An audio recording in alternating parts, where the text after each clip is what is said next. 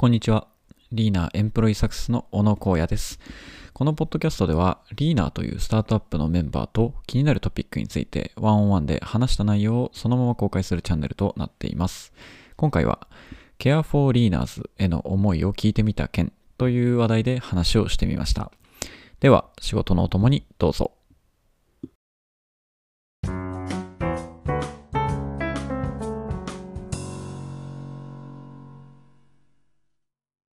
こんばんは。えーリーナーも月曜から夜更かし、えー今回は Care for Leaners への思いについて、えー聞いてみた件というところで、えー今回もお二人、えーお呼びをして、えー話していこうと思っております。一人目は、えー安西さん、安西健一郎さんと、えーエンジニアでありながら、まあ、あー代表の大平とともに共同創業して、えーいるメンバーと、あとはあ4人目のおメンバーで入ってくれている鈴木高丸のお二人にえー来ていただいています。お二人ともよろしくお願いします。お願いします。よろしくお願いします。じゃあ簡単にそれぞれから自己紹介がてらあー少しお話しいただいてもいいでしょうか。じゃあ、浅井さんから伺っていいですか？はい、えー、安西と申します。えっと、リーナーの創業から一応、えっと、プロダクト開発とバックオフィス全般担当してまして、えっと、今回の Care for Leaners も立ち上げのところからあのずっと参加しているので、今回ちょっとお呼ばれしまして、お話しできればと思っています。よろしくお願いします。お願いします。めちゃくちゃレアな回になりますね。じゃあ、高丸もお願いしていいですか？はい、はじめまして、リーナーテクノロジーズの鈴木高丸と申します。えっと、今紹介していただいた通りですね、えっと、当時社員3人の時に入社をしてまして、創業から4ヶ月ぐらいですかね、タイミングからリーナーに関わっています。で、まあ、業務役割としては、セールスとマーケティングが、まあ、本業になるんですが、まあ、PR であるとか、まあ、それから採用戦略、まあ、組織のこと、まあ、割と幅広く、本当に何でもやとして、こういろいろやらせてもらっているような形になります。いろいろとお話しできればと思ってます。よろしくお願いします。お願いします。いやー、結構懐かしいというか、浅田さんはもちろん初期ですし、高丸が4人目で僕が5人目 なので、もう2年以上だね。2年以上この顔ぶれで やってるんで。そう、最近は人が増えて、もうリーダーも20人になろうとしてる感じなので、いっぱいそれぞれ。まあ何でもやみんな3人ともそうかなっていう感じが するんですけど。まあなんかそれがいい形として出たのが今回の Care for Leaners の取り組みでもなんかあるのかなっていうふうに思っていて、ちょっとそもそもまだご存知ない方もまあいらっしゃるかなとも思うんで、Care for Leaners ってそそもそも何かみたいなところを簡単に、どうしようかな、高丸から聞いていいですか？あそうですね。はい。えっと、まあ、ケアフォーリーナーズというのが、まあ、いわゆるざっくり言うと福利厚生みたいなあのものうに、日本語で言うとなるのかなと思ってるんですが、えっと、まあ、安挑戦と安心というのを、まあ、ちゃんとセットでこう会社として用意していこうというところから、まあ、あの設定したものになっていますと。うんうんまあ、ざっくりだけお伝えすると、まあ、大きく3つのあのサポートっていうのをしていて、まあ、働き方を多様な形で支援しますよっていうものと、えっと、それから出産育児の、えっと、サポート、えーそれから、まあ、病気とか体調の不安があった時のサポートっていうのを、えー重点的に、えっと、まずはあの出したというのが、えっと、概要のところになりますね。うんうんうんうんうんうんなるほど。なんか結構、この辺、まあ、いわゆるこう、ダウンサイドリスクに対してみたいなところの、おまあ、ケアをする施策の一つかなっていうふうに思うんですけれど、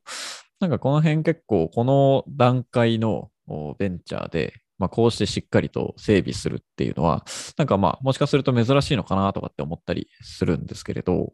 なんかその辺って結構前から課題感だったり思いとかってあって取り組んでるっていう感じなんですかね？そうですね、えっと、そもそものなんか前提としてなんかいくつかあのお伝えすると、まあ、私、前職リクルートあのグループの会社にいて、で前々職もこう外資系のメーカーで比較的こうダイバーシティとか、えっと、従業員の働き方支援っていうのは、かなりこう取り組みをやっている会社だったのもあって、こうなんかそういった経験からこう組織の問題ってこう衝突してからでは結構遅すぎるなっていうのを、こういろんな会社さんも見てきた中であうんのうん。感じていて、まあ、なので、あのこういったこう、なんていうんですかね、組織の問題に対する打ち手っていうのは、あの早めに早めにこうやっていくべきだっていうのが、あのまあ、まず一つ思っていたところかなっていうのが一つ目ですね。なるほど。じゃあまあ、別に早すぎないっていうことですね。だと思ってます。あのもう一つ、はい、きっかけを言うと、えー、と結構その直近のメンバーの中であの出産を迎えるメンバーが増えてきたっていうのが結構大きなあの契機だったかなと思っていますと。であのまあ、もちろんその、まあ、年齢とか性別とか住んでいるところ、バックグラウンド、いろんなメンバーが集まっている中で、こうもちろんライフステージってそれぞれのタイミングで変化していくと思ってるんですが、こうまあ、ライフステージが変化したから、こう一緒にこういいチャレンジが今までできていたのに、それができなくなってしまうっていうのは非常に残念なことですし、まあ、あとはその採用というあの文脈で言っても、いろんなこうバックグラウンドの方にぜひあの入って同じ目標を追いかけたいなっていう中で、あのこのあたりをあの整えていきたいねっていうお話をうん安西さんとしてたというのが、あの発端のところかなというふうに思ってますね。なるほど。いや、まさに、えーまあ私自身もリーダーに入って子供が生まれてっていうこう環境の変化が あって、まあ、やっぱりね、先輩とかが、あお子さんが熱出してみたいなことで、あの、まあ、働き方柔軟にする必要があるみたいなのは、まあ、見てはいたけれど、まあ、やっぱりいざ体感してみると、いろんな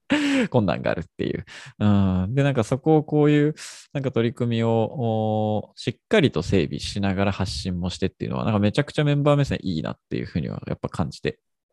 いたんで、うん、なんか他のメンバーもかなり協力しながら作り上げれてたのかなっていう気はやっぱしますね。安西さんもどうですか？同じ感じなのか、なんかこう、僕が見てても、こう、まあ、バックオフィスとしてずっと関わっていきながら、なんかここ結構思いを入れながら関わってくださってるなって思ったんですけど。そうですね。ともともと僕が去年の7月に子供が生まれたのが結構、まあ、個人的に大きかったかなと思うんですけど、あの、リーナが今、まあ、僕とかもフルリモートで基う本ん。自宅で仕事してるんですけど、そうするとやっぱり子供ずっと隣にいながら仕事してたりするので結構大変だなっていうのが、まあ正直なところ。まあそうっすね。で、特に最初の数ヶ月とかの時なんかずっと泣いてたりとか、うんうん。夜泣きで夜起こされて夜眠れなかったりとか、なんかそういうことが結構ある中で働いてて、まあ大変だなと思いながら、かそこを結構家族内の問題として抱えちゃうと結構やっぱり大変だなっていう思いがあったので、なんかうん。会社の採用的にもそういう子育てとか、なんかいろいろライフステージ変わるタイミングでのあのうんうん。うん採用取りに行ってるのもあったので、あの家族だけの問題じゃなくて、まあ、会社でもん解くべき問題として、うんうん。あの解決してあげることで、なんかその会社の働くことのモチベーションが下がらないようにとか、業務に支障が出ないようにとか、もっと言うと離職しないようにあのしてあげることが大事かなと思ったので、なんかスタートアップこそそういう問題に早めに取り組むことが大事かなと思ってたので、あのちょっと社内的にもこのやっていこうよみたいなのをうんうん赤丸さんにも相談してあの動き始めたっていうのがきっかけですね。うんうんうんうんいやー、そうっすよね。特に、まあ、リーナも20人弱ぐらいになってきましたけど、もう本当に後半にジョイン入してくれた半分、半分、まあ3分の1ぐらいのメンバーは、まあお子さんいらっしゃったり、まあフルでリモートだったりっていうところのおメンバーの方が多いかなっていうぐらいな感じなんで、うん、なんかめちゃくちゃ、あーまさになんか必要としてたっていうところがあって、だからすごいスピード感を持って作ってくださってるなっていうのはメンバーから見てても感じたところなんですけど、なんかやっぱりそのこう作っていくプロセスのところが、まあ、スピード感ももちろんですし、こう、まあ、いろんなメンバーにヒアリングしていきながらっていう、やっぱりなんだろうな、こう、形式上、なんか、作る側が満足して OK みたいなのではやっぱ意味ないので、受ける側にすごく身になるように意識しながら作っていってるなっていうふうに感じたんですけど、なんかその辺こう作り上げていくプロセスとか、あ気をつけていったことみたいなところとか、なんか意識しているところあったら伺いたいなと思うんですけど、高本さんその辺どうですか？えっとまあ、まず、その安西さんからも、まあ、こういった持ち出し込みがあって、まあ、僕としてもすごく共感するところだったので、まあ、やろうとなりましたと。で、えっとまあ、今、荒野さんが言ってくれた通りで、あのこういろんな、なんていうんですかね、こうバックグラウンドがある方を、まあ、巻き込みながら多様な視点を入れていきたいなっていうのがあったので、まあ、パパはもちろん、えー、ママさんももちろん、えー、それからビジネスのエンジニアも、まあ、それからあの正社員もこう派遣社員もこう働き方も問わず、いろんな方をあのこう巻き込みながら、まずメンバーを募っていきました。うんうんで、あとは、その、今まさに言ってくれた通りで、こう実態に合わないものを作ってもしょうがないなっていうのが、うんもう僕と浅井さんで一番初めに話してかんあの話してたことなんですよね。うんうんまあ要は作っても使われないもの、形骸化したものになってしまっては、こうもう全然意味がないよねっていうことで、実際のその悩みであるとか、えー、とご家庭の今置かれている環境っていうのをきちんと丹念にヒアリングしていくってことは非常にまず意識したかなと思ってます。うんうんなので、あのね。あ、対象の方はあのそういったいろんなパパママももちろんそうですし、うん。えっと、ちょっとご協力いただいて、従業員の奥様にもちょっとあの ヒアリングさせていただいたりとか、そうだったんだ。それは知らなかった。そうそうそうそうまあ、そういった形でいろんな方にいろいろ伺っていって、それこそまあどんな経緯で今のこう環境に至っていて、まあ、どこに実際お住まいで、お買い物はどういうところに行かれててとか、うんうんうん。仕事と家事の分担はどういう割合でとか、どんなご家族構成になっていてとか、かなりちょっと プライベートなところも踏み込んで、あのそうですね、ご協力していただいて、でその中でやっぱりこう実利的なこう解消しなければいけない問題であるとか、あとはそれだけでなくこう心のケアというか、あうん。の精神的にやっぱりどの辺が苦しいポイントなのかっていうのを、結構こう、いろんなこうヒアリングの中で見えてきたっていうのは非常に良かったかなと思っています。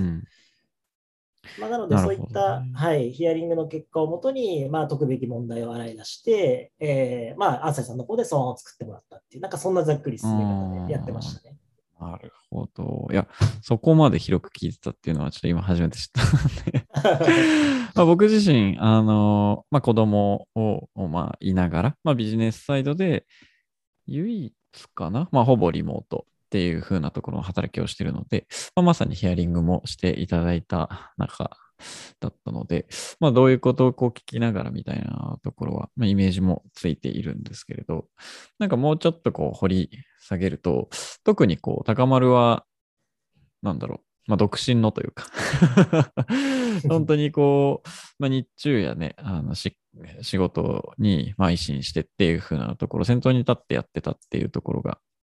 あるので、なんかそこについてこう深く聞いていったことでの、まあ、発見とか、こう学びみたいな気づきみたいな、なんかそんなことあったのって結構ありそうな気がしたんですけど、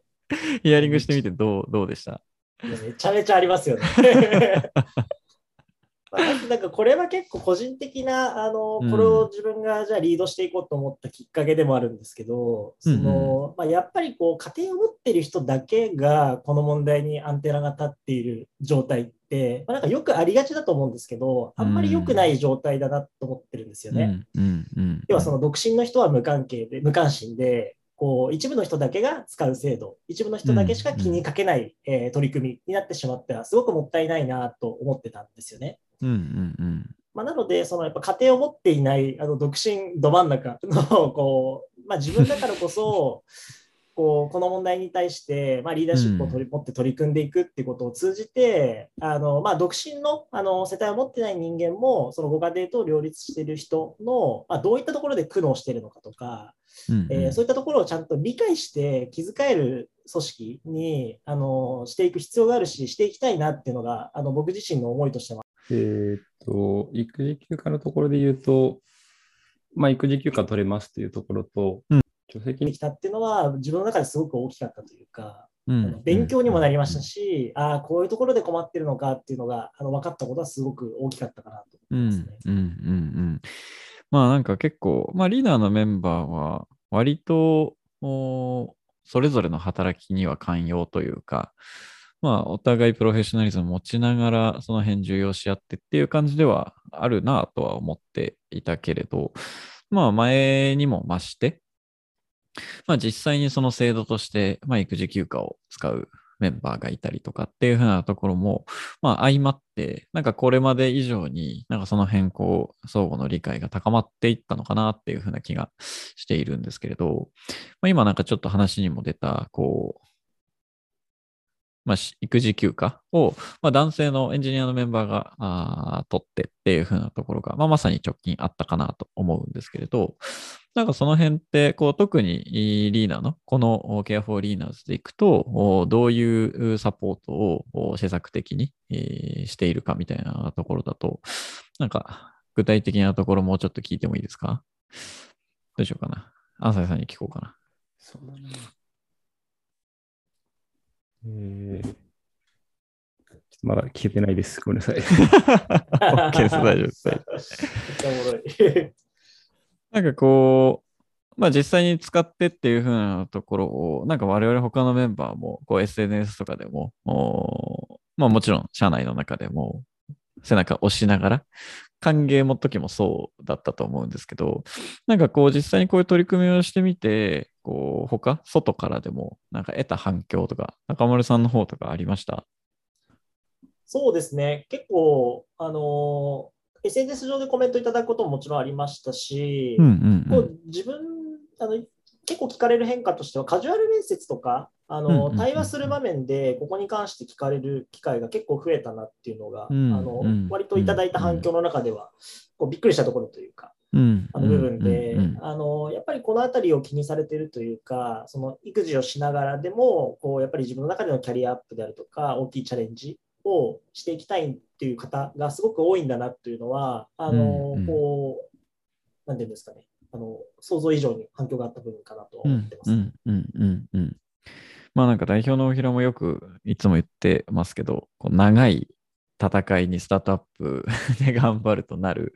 ので、まあその中で当然いろんなあライフイベントの変化だったりとかっていうところがあるけれども、もう全力で走れるようにっていうふうなことを、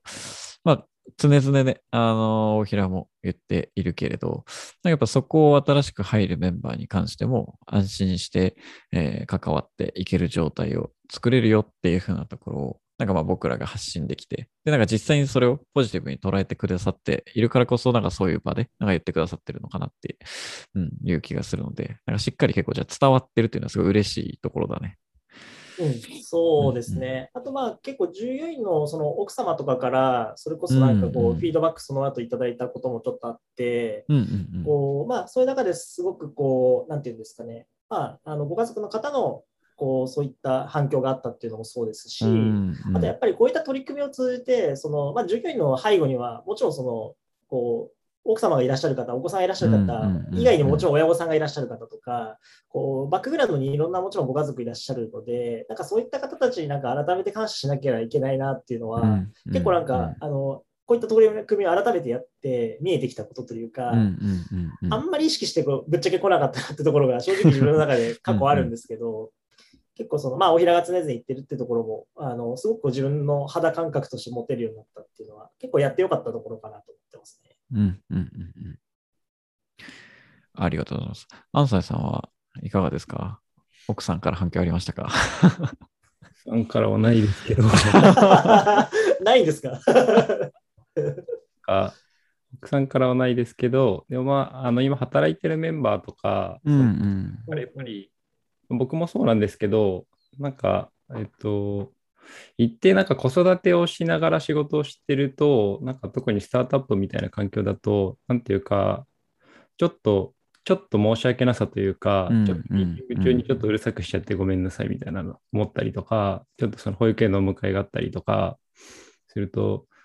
なんかちょっとフルタイムで働いてる人に対する申し訳なさみたいなの僕はなんかちょっと心のどこかにありながら働いてたりするんですけど、なんかそういうのをこう会社としてなんかそういうのは支援している働き方だからあの全く気にせずあのそういうのは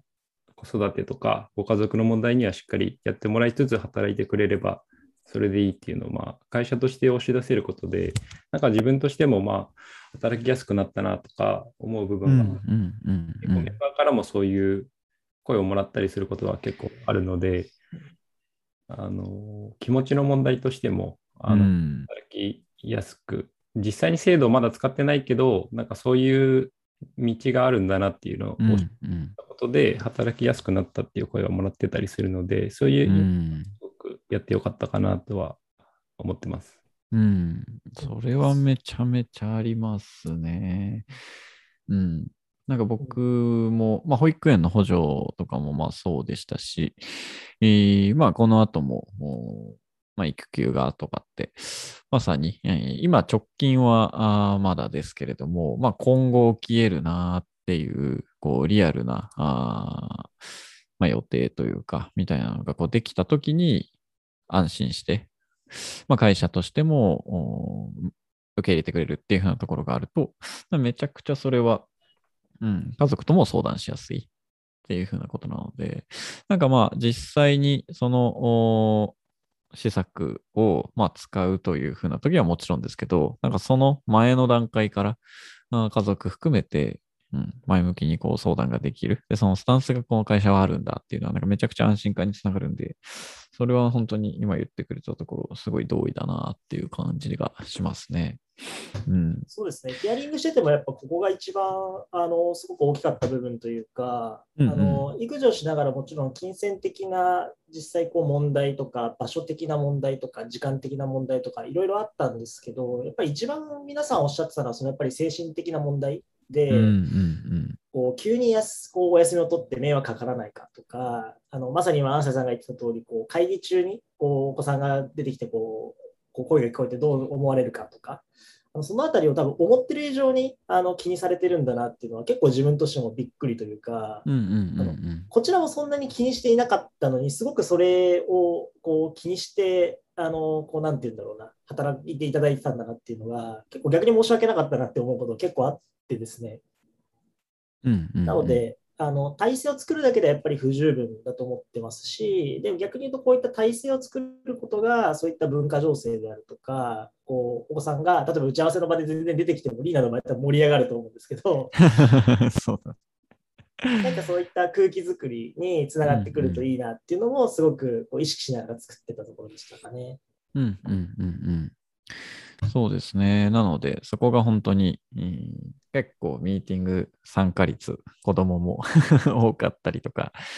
うん。まああとは、あーまあ、リアルなところだと、子供、お子さんがあー病気をこうされても、おまあ、従業員が休める特別の休暇があったりとかっていうふうなところで、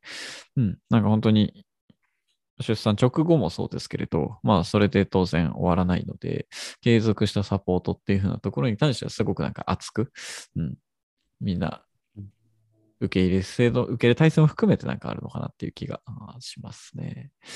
なるほど。なんかこう、まあ一旦、ガッとヒアリングもしながら、PR も出しながら作っていった施策だとは思うんですけれど、なんかこう、当然それでじゃあ終わりですっていうふうなことではないよっていうのを、まあ広報時にも言っていたような気がしていて、なんか今後こういうふうなことをしていきたいとか、なんかアップデートをしていくみたいなところの予定とかもあったら伺いたいんですけど、その辺いかがですか？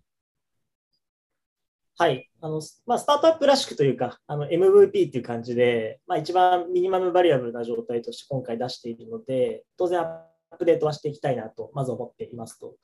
で、えっと、まあ、今回で言うと、やはり育児とか、直近で従業員が直面している問題に対しての、こう、制度設計検討っていうのが、やはり少し厚めにはなっているんですが、うんうんまあ、今後、あの場合によっては、例えば介護のサポートが必要であったりだとか、まあ、それ以外にもこういろんなサポート必要になってくるケースっていうのが、もちろん想定されてくると思ってますし、うん。あとはもちろん事業が大きくなったりとか、えーとまあ、組織規模が拡大するにつれあの、リーダー側からの支援のできる幅っていうのも広がってくると思っているので、まあ、そういったところをこういなんかこう一回バージョンアップして、じゃあまた OK って話ではなく、うん。その都度その都度状況を見ながら、実態に即したものにブラッシュアップしていきたいなっていうのが、あの今思っているところですかね。うんうんうんうんなんかそれが結構リーダーの特徴でもありますよね。なんかこう、まずは出して、で、そこからフィードバックを得ながらアップデートをしていくっていう。うんうんうんうんうん安西さんいかがですか？なんかこういうところももう今後やれたらなって思っているところとか。そうですね。えっと、今言ってもらったように、えっと、制度の幅とか内容深さを広げるのももちろん考えてるんですけど、えっと、使ったばかりでまだ使ってもらわないと意味がないかなと結構思ってうんうんあるので、えっと、結構 Slack の times とか、あの、まあ自分のチャンネルとかで結構、やばい子供が熱出したとか、うんうんメンバーとかが結構つぶやいてたりするので、なんかそういう Slack のチャンネルとかを僕はパトロールをして、うん。確かに。こういう制度あるから作ったりみたいなのを